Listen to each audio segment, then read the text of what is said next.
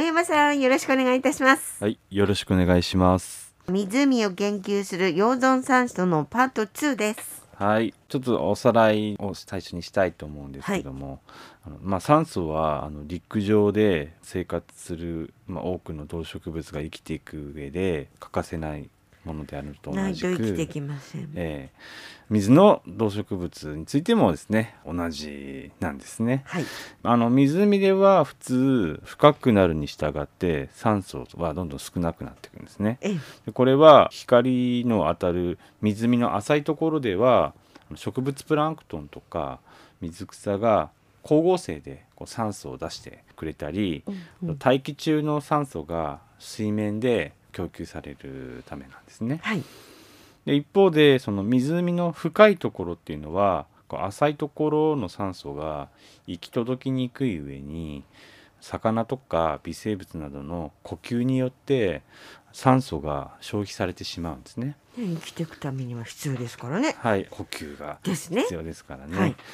で、まあ、こういった現象は特に夏に顕著に現れましてで夏はあの湖の浅いところの水温が高くなって深いところとの水温差が顕著に出てきますから、は水が混ざりにくくなるんですね。ええ、でそうするとあの深いところの酸素がどんどん減っていって、うん場合によっては酸素が全くなくなってしまいます。はい。そういうところではね動物は生きられないんですけども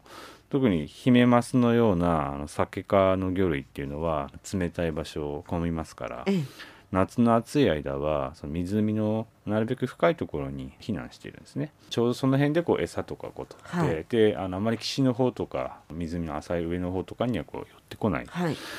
ですけどもあの深いところの酸素がなくなるとヒメマスのあのいられる場所っていうのがあの少なくなってしまうんですよね。でこのようにね季節ですとか湖の深さによる酸素の量の変化っていうのはその湖に暮らす生き物の生態に大きく影響を与えているということをですね前回お話しさせていただきおさらいました。でございましたはい、こうして聞くとあまり酸素が深いところで減るのがあの良くないんじゃないかって話そなうのそうまあ概して良くはないんですけども、うん一方でメリットもあるんですね。それ湖にとってってこと。あ湖にとってです、はい。でどういうことかというと、深いところでこう酸素がなくなってしまうと植物プランクトンの成長に必要なリンという物質がええ、固定の泥のとこからですね溶け出してくるんですね。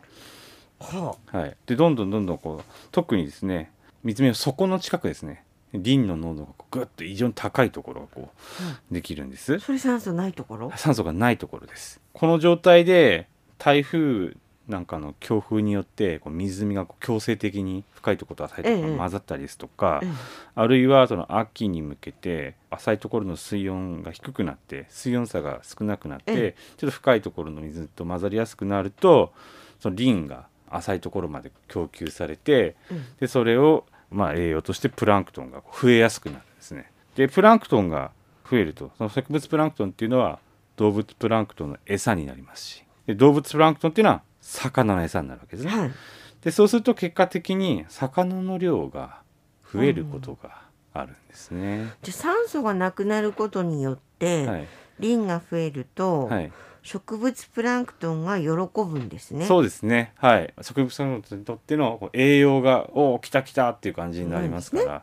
それで最終的にはまあ魚たちも喜ぶ。え餌が増えるっていうのははい。あのそういうまあいいこともあるんですね。で特にまあまあ漁業をね湖で営んでる人にとってはあそうもねうこれはもう魚が増えるっていうのは歓確かに迎することなんですけどもええ、当然植物プランクトンが増えすぎると湖が汚くなってしまいますから。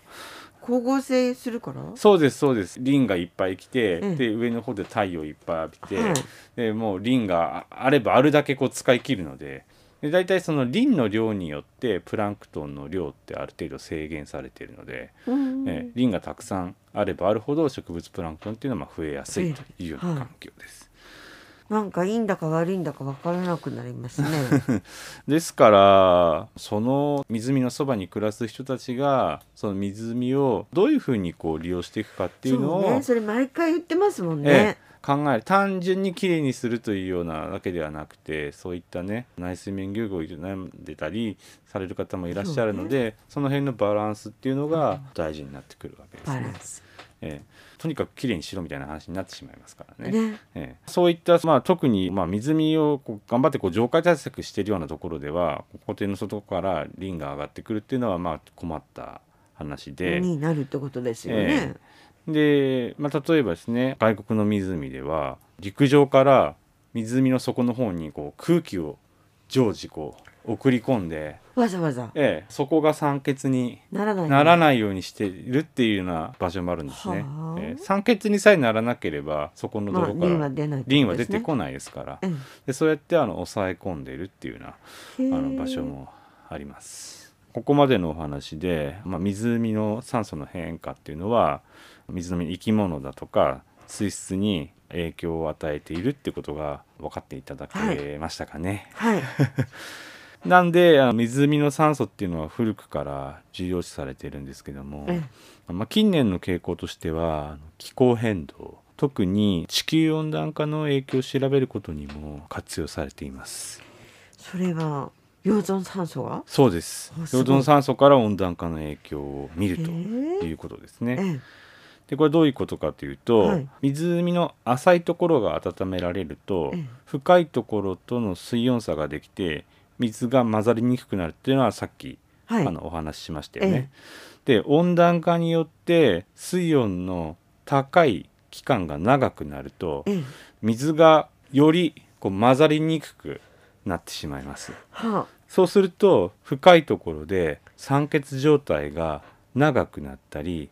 あと酸欠状態のその水の範囲がこう広くなったりするっていうふうに言われているんですどんね。どんリンが増える。ええそしてリンもまあどんどんあの出てくるっていうような感じになりまですすよね。あの日本では滋賀県のあの琵琶湖、はい日本で一番大きな湖ですね、ええそこで調査が進められていて、えで湖が冷えて深いところに酸素が供給されることを琵琶湖の深呼吸っていうふうにこうあ、なんか粋な名前つえいてますけえど。かっこいい名前ですよね冷たくなって水が混ざることでだいたい1年分の酸素が深いところに供給されるっていうふうにこうんうんう言われてるんですね、ですからこう大きくこう息を吸ってこう酸素をあ溜め込んでるというとってもねいやいいネーミングだなと思うんですけー。ど本当も。。えあえかんこの深呼吸。阿寒湖の、まあ、深呼吸もありますね当然、はいええこの深呼吸がですねあの起こらなくなった年っていうのが琵琶湖で何年もこう続いたそうなんですよ。それは気温が高くなってからってこと。ではないかというふうに考えて調べているんですね特にそじの春先とかね秋とかにこう混ざるんですけでどもねおっしゃってましたもんえね。えで春からもうすでにこう気温が高い日が続いちゃうとなかなか混ざりにくいとしかも琵琶湖深いですからでこうなると深いところに暮らす生き物にこう影響を与えてしまうんですね。ですよね、ええ深呼吸できないと困るんですよね。そうなんです。阿寒湖でもまあ似たようなことが起こるのではとこう考えられてまして、ええまあ他の湖でもそうですけどもね、ええで温暖化の影響で湖の水温が高い日が続いて、はい。で酸欠状態が長くなると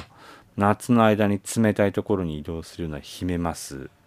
などのサケ科の居場所っていうのがどんどん少なくなっていってしまそうですよね。ええまあ、そうするとね逃げ場がどんどんなくなっていくって感じになるんですよえね。えでまあ、このような影響を見るために実はあの阿寒湖では今年から水温だとかええ酸素の長期的な観測を始めています。今年から。はい、これはあの共同研究としてですええね、まあ、寒冷な気候の阿寒湖が気候変動によるその冷水性の魚の影響を見るのに適しているんですね。ももともと冷たい場所を好むような生き物がやっぱりアカンコのようなアカン帯のうん湖には多いですから、うんうんえー温暖化の影響っていうのは結構見やすいということで、あの私もその共同で調査していますのでまた別の機会に結これ果をちょっと気にな る。やったばっかりやっ。たばっかりですもうこういうのはもう5年とか10年とか、そうですよねもう長いスパンで見ていかないとわからないのでただ今から始めないと、まあもうちょっと遅いぐらいかもしれないんですけどそもうそなかなかあの北の湖って調べられる場所って意外と少ないんですよね例えばその人が住んでない湖が多かったりとかなかなかアクセスしづらかったりとあかー例えばマシュー湖とかね、はいはいあの今透明度調べてますけども、あそこねなかなかこう周りがカルデラに囲まれてますから、行けないもんね、えー何度も何度も一年何度もっていうのはねなかなかできないですからそうですよねあそういったことを考えた時にはあ観光ひょっとしたらいいんじゃないかみたいなこうあ話確かにねなったわけですはね。でまあこれまでのお話まとめますと、まあ、湖の深いところが酸欠状態となって、まあ湖底からこうリンが供給されて植物プランクトンが増えると、まあ、魚にとっては良い反面はいあの水質の点ではまあ悪いっていう問題がありますね。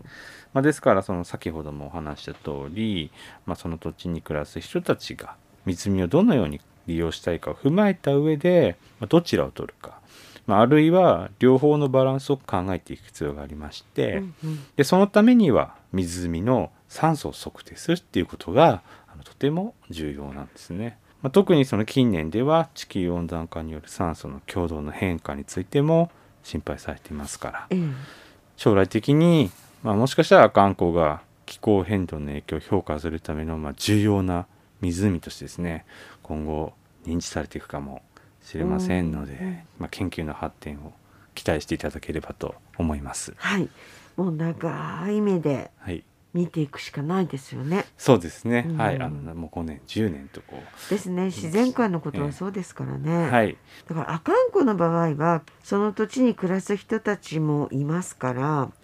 かといって観光のことも考えると綺麗な方がいいでしょうし、はいだから両方のバランスを見てっていうところなんでしょうね。そうなんですよね、ええまあ、ワカサギ漁もありますですしよねかといっては、まあ、マリモだとかヒメマスのそうそうその希少な生き物もいてであのそこのバランスを考えながら特にまあマリモはあの重要な生き物ですから、まあ、まずはマリモに影響を与えないような湖の在り方っていうのを考えながら、まあ湖全体を考えて、あそのうですよね管理していかないといけないっていうことになりま。ですすねはい。